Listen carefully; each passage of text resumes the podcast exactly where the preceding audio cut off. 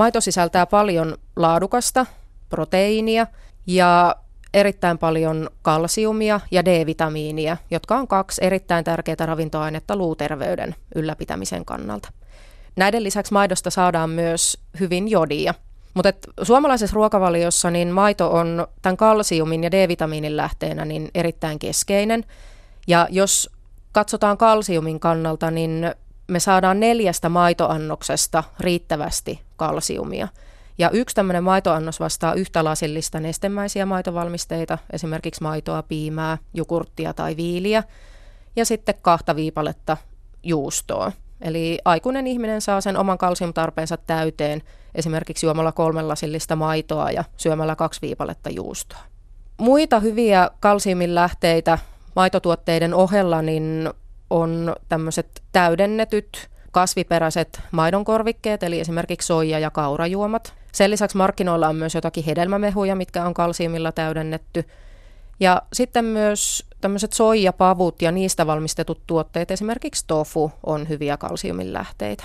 Samoin myös seesamin siemenet ja esimerkiksi parsakaali, niin jossakin määrin sisältää, sisältää sitä kalsiumia. Mutta näiden käyttöä, jos ajatellaan suomalaisessa ruokavaliossa, niin se on kuitenkin aika vähäistä ja useasti se tarkoittaa sitä, että jos sen maidon ja maitovalmisteet sieltä omasta ruokavaliosta syystä tai toisesta karsii pois, niin se riittävä kalsiumi pitäisi sitten täydentää sieltä kalsiumvalmisteen kautta. Maidon huonoihin puoliin voidaan lukea maidossa oleva tyydyttynyt, eli kovarasva, joka runsaasti nautittuna altistaa esimerkiksi sydän- ja verisuonisairauksille. Sen lisäksi maidossa oleva tämä maidon oma sokeri, eli laktoosi, voi joillekin aiheuttaa vatsaoireita, eli puhutaan laktoosiintoleranssista.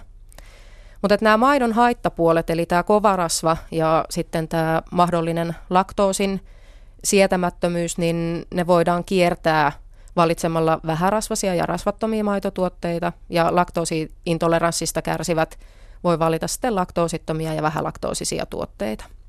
Maidon kansanterveydellisestä vaikutuksesta myöskin on ollut paljon puhetta ja tutkimusten mukaan itse asiassa näyttää siltä, että tämmöinen maitotuotteiden kohtuullinen käyttö niin voisi auttaa painonhallinnassa ja kakkostyypin diabeteksen ennaltaehkäisyssä. On joitakin tutkimuksia, joiden mukaan myös maitotuotteiden käyttö voi auttaa joidenkin syöpäsairauksien ennaltaehkäisyssä.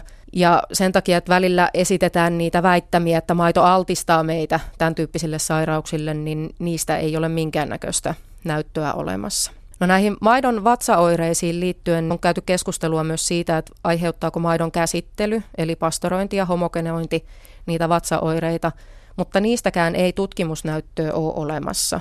Eli itse asiassa joitakin tutkimuksia, mitä on tehty, niin tämmöinen käsitelty maito on vatsaoireista kärsivillä ollut ihan yhtä hyvin siedetty kuin esimerkiksi raakamaito. Mutta toki yksittäisen ihmisen henkilökohtaista kokemusta siitä maidon sope- sopivuudesta ei kuitenkaan voi sivuuttaa. Näin ollen jokaisella on oikeus valita itselleen sopiva maitolaatu tai mahdollisesti korvata maito muilla tuotteilla.